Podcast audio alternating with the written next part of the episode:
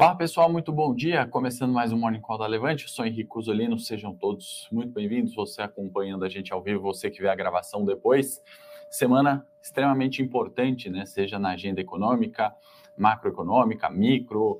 Temos também alguns resultados importantes, né, para discutir e também é, falar um pouco aí da possibilidade de negociações na Rússia, né, que certamente afeta o mercado hoje de uma maneira positiva. Né? Antes de começar com a nossa pauta, né, vamos passar aqui os mercados. O índice Xangai na China fechou em queda de 2,60, tem preocupações ali com questão do coronavírus, variante Omicron, a gente já vai detalhar. Índice Nikkei, em contrapartida, fechou em alta de 0,58. Eurostox operando em forte alta no momento, né? Principais bolsas europeias em alta. Eurostock subindo 2%, S&P também subindo forte para o horário 0,75. Uh, ah, que mais? Petróleo, né, arrefecendo bastante, né, voltando para casa dos 103 dólares, o petróleo WTI cai 5%, petróleo Brent caindo 4,13 no momento. Né? Vale destacar também hoje gás natural também, né? Questão energética, né? A relação Rússia e Europa, né? Que é, é Europa é responsável ali, né, ou melhor, a Rússia é responsável por 40% da demanda europeia de gás natural, né? Então, arrefecimento aí tem a ver com a nossa pauta de hoje, né? O iPad deixou a gente na mão, estamos com um caderninho aqui mesmo para o meu resumo, para a pauta. Sejam muito bem-vindos. Alon, sempre com a gente, Carlos, Gilmar, Carlos de São José dos Campos. Sejam muito bem-vindos todos presentes, tá bom? Bom, o que, que a gente tem para falar, né? Primeira coisa, com relação à Rússia, né? Em meio ali é, a anúncios, né? Também de ataques químicos, né? Invasões, é, falta de consenso, né? Nas negociações existe a possibilidade, né? De um discurso é, de negociação, né? O assessor da presidência na Ucrânia, né, Podolyak, sobrenome do assessor Podolyak, uh, comunicou né, a possibilidade de uma uh, negociação. Né? Então, assim, é, inclusive dizendo né, que o resultado poderia vir em questão de dias, né, um resultado eventualmente positivo. Né? A gente, na parte dos investimentos, né, não compra nenhum lado nem o outro, né, mas é uma informação que a gente tem que é, colocar nas contas, né, justamente pensando ali nas posições, principalmente de curto prazo, né, e esse encontro se daria, né, inclusive talvez com a presença da China, Estados Unidos, né, isso em Roma, na Itália, né, nossos patrícios aí italianos fazendo é, a negociação, né, intermediário ali, como um brasileiro que tem mais capacidade ali, né, de ser um território neutro, né, ser um território de negociação. Isso tem refletido, né, na queda do petróleo, na alta das bolsas europeias hoje, né. Então essa possibilidade de negociação é o que dita o rumo, né, dessa abertura. A gente falou sobre o fechamento negativo na China, né, índice Xangai que fechou em queda, isso muito mais em virtude, né, e aí alguns vão perguntar, mas poxa, se tem essa negociação, por que uma queda tão forte aí nas bolsas chinesas, né? Especialmente Xangai, que a gente destacou, tem é, total relação com o coronavírus, né? A cidade de Shenzhen, na China, né, confinou ali 17,5 milhões de pessoas, né, restringindo o acesso a Xangai em virtude ali de novos casos, né, contaminação é, do coronavírus, né? Então, em Xangai foram 2 mil casos no domingo, né? É, o triplo daquilo que foi anunciado no sábado. Então, rapidamente, né? Os governos, especialmente o chinês, contém ali o acesso, restringe circulação de pessoas, né? Que, ao meu ver, é de certa forma positivo, né? Hoje a gente está sabendo lidar melhor é, com o vírus, né? Então, essas atitudes rápidas, né? Numa cidade extremamente populosa, né? faz uh, muito sentido, né? Então, assim, a gente está falando de uma das cidades mais populosas do mundo, né? 24 milhões de habitantes. Em Hong Kong também 300 mil casos. Então, assim, números se preocuparam. Acho que essa queda né, da, das bolsas chinesas, especialmente em Xangai, tem muito mais relação, obviamente, com esse fato do que propriamente a questão né, da, da Rússia, da guerra ou do alinhamento China e Rússia, né, que, ao meu ver, tem ali posturas, inclusive, distintas, né, nunca foram exatamente aliados, né? São sim duas grandes potências ali, são é, têm interesses em comum, mas também tem muitos interesses divergentes, tá? Então esse é o cenário mundial e aí voltando para as questões russas, né? As sanções que trouxeram bastante volatilidade para o setor financeiro na última semana aqui no Ibovespa, né? Tudo isso está relacionado, obviamente, com a questão da dívida russa, evidente, né? E é, o bloqueio ali de capital russo pelo mundo, né? Como a gente falou na última semana. A novidade é o que decorre daí, né? Decorre que é, a Rússia se propõe a fazer uma, um novo cálculo da sua paridade de moeda, né, principalmente frente ao dólar, em virtude dessa questão, né, e também o anúncio de que a Rússia, obviamente, anunciou que paga as suas dívidas, né, seus títulos governamentais, porém em rublos, né, a questão é quem vai querer aceitar esse pagamento, tá? Então, é, o Rafael está reclamando aqui de um, de um, som, do ruído, vou pedir só para a produção verificar. É, o Alexandre falou que está normal, em todo caso, vou pedir uns ajustes aí. Se melhorar, Rodrigo, você avisa a gente. É, então é isso, né? E aí, em decorrência da questão Rússia, rublo, a gente tem é, o Instituto Internacional de Finanças né, projetando queda, né, retração de 15% é, do PIB russo. Né? Então, nada bom, na verdade, para os mercados. Se a gente pensar que a gente vem num cenário de retomada, né, pós-corona, a recuperação do PIB mundial é esperada, né, com essa questão, com essa projeção né, do, do Instituto Internacional de Finanças, obviamente não é bom, uh, especialmente para a Rússia, né, e algumas, uh, pensando em mercado, algumas empresas listadas. Né, ao meu ver, muitas do Ibovespa são beneficiadas, né, em algum sentido, uma vez que somos uma bolsa, obviamente, de commodities, tá?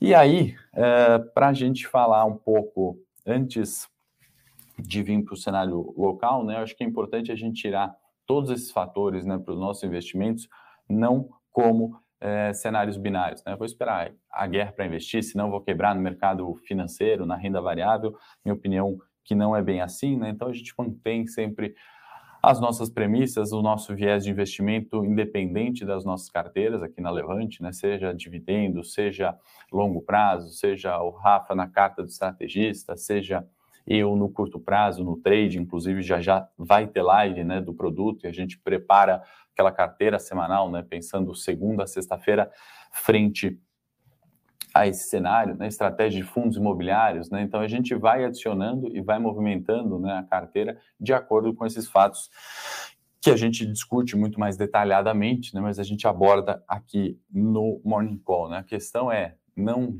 desistir né, ou não se assustar com fatos, não tomar atitudes premeditadas com base em um único fator. Né? Imagina quem comprou petróleo ali no domingo, né, quando chegou a quase 140 dólares a tonelada. Hoje, esse arrefecimento, em virtude de negociações, né, trouxe de novo petróleo para 103. Né? Então, só quebra quem tenta prever futuro, né, quem quer adivinhar o que, que vai acontecer na negociação que possivelmente terá né, entre Rússia e Ucrânia na Itália, né, como a gente falou aqui. Né? Então, a função do analista, a função do especialista, dos investidores, né, de vocês, uh, é não prever futuro, né, mas sim se posicionar, se proteger, tomar risco quando necessário. Então a gente mantém esse viés e vamos para é, cenário doméstico, né, que está junto com o internacional, né, a pauta da semana é bancos centrais pelo mundo. Né? Tem Fed na quarta-feira, Banco Central Americano decidindo taxa de juros, provavelmente aumenta, né? O consenso de mercado diz que aumenta em 0,25, eu não me espantaria se visse 0,5, né? Inflação extremamente forte nos Estados Unidos. Temos Banco Central aqui também na quarta, né, comunicado do Copom frente à nossa taxa de juros. A gente tem começa amanhã, inclusive, né, a reunião do Copom, né, são dois dias, terça e quarta. Na quarta, a partir das seis, sai o anúncio da taxa, né? O que, que a gente está vendo? Já estamos com uma Selic de 10,75. Minha opinião é que vá para os 12%, né? Então, aumento de 1,25%. Isso porque no último comunicado, né, o Copom inclusive colocou ali uma restrição de não fazer um aumento na mesma magnitude, qual seja na época 1,5% que o Copom né, o Banco Central vinha aumentando os, os juros aqui no Brasil. Né? Então, vai vir para o teto, né, uma vez que inflação é, em fevereiro veio acima do consenso, acelerou, né, 1,01% no mês. Inflação está escapando da meta, né? Esse ano a gente já não bate nem o teto da meta, mais um ano onde o Brasil vai furar até teto de inflação. Isso é histórico aqui, isso não é novidade, né? Isso não é nenhum fato para se surpreender como investidor, né? Como operador no mercado financeiro, como analista, né? Isso é já esperado, né? E aí é, a questão é sempre, né? O que será colocado, né? Seja no comunicado, seja na ata na próxima semana, né? Mas a possibilidade de um endurecimento, inclusive, né? Do do anúncio, né? Poderia voltar, talvez é, não limitar né, para o aumento de até meio, 1,5%, né, de até 1,25%. Né? Então, essa é uma questão importante para a gente observar no curto prazo. Juros futuros subindo, né? Por exemplo, a gente mostra aqui o janeiro 25, hoje eu vou mostrar quando a gente chegar na parte do Ibovespa, né? Por curiosidade. Então, juros de fato uh, subindo, trazendo uh, mais expectativa uh, de inflação, né? Ou pelo menos a projeção que o mercado tende né, a acreditar que a inflação continua alta. Isso não é só aqui, isso é no mundo. A gente tem o gilt, que é o juro uh, britânico, por exemplo, né, subiu a 1,58 no ano, por curiosidade. Né, o Banco Central da Inglaterra, o Bank of England, né, BOE, ele subiu e a expectativa é que suba pela terceira vez consecutiva, né, mais um aumento de 0,25. A gente tem Rússia e Turquia, né, que não devem em direções diferentes, vão também muito provavelmente subir os seus juros, né, ou pelo menos deveriam, dado esse mundo de inflação. Vamos mudar aqui para o gráfico, deixa eu colocar na tela, pedir para a produção é, me ajudar aqui, vamos monitorar primeiro o Ibovespa, né, e aí o Ibovespa vem naquela nossa consolidação, a única alteração que eu fiz é destacar em vermelho aqui, né, aumentei a espessura da linha para a gente ter clareza o que é isso, né? A gente tem o nosso suporte em 110 mil pontos, né? Como a gente vem falando há algum tempo. O primeiro nível de suporte é certamente o 111 e 500 também, como a gente vem falando, né? Se a gente observar aqui, temos a média móvel de 200 períodos, essa linha azul que está aqui em destaque. Né? Então, a semana passada, o que, que, a gente pode falar? Foi uma semana de teste na região do primeiro nível de suporte, 111,500. Né? Fechamos a segunda-feira né, da última semana em cima de 111,500. Na terça, oscilamos né, entre os 111,500, fechando pouco abaixo dessa marca, né? ou melhor, é, 300 pontos abaixo dessa marca. Na quarta-feira, né, voltou para testar o suporte 113, perdão, voltou para testar a resistência 113,500 partindo do suporte. Quinta-feira, tentou romper a resistência 113,500, não conseguiu, né? Voltou na mínima, inclusive ao longo do pregão no suporte e na sexta-feira, apesar da abertura, né, acima da, da região de resistência 113,500, fechou no suporte. Então, isso aqui, né, se a gente pegar só a última semana, ou pelo menos também a movimentação desde janeiro, é Ibovespa em consolidação. Isso, ao meu ver, né, se a gente tirar o zoom do dia, né, do curto prazo do Morning Call, nessa, nessa uh, rápida olhada de preços, né, a gente tem uma consolidação que tem um suporte em 111,500 muito relevante, né, um segundo nível em 110, e nenhum desses pontos altera a tendência do curto prazo. Então, vamos olhar, por exemplo, o mês do Ibovespa, né? A gente vê que a gente está há três meses, né, com o Ibovespa, ou melhor, janeiro subiu muito forte, né? E há dois meses, fevereiro e março, praticamente nessa consolidação, nessa oscilação de preços que tem o gráfico diário, né?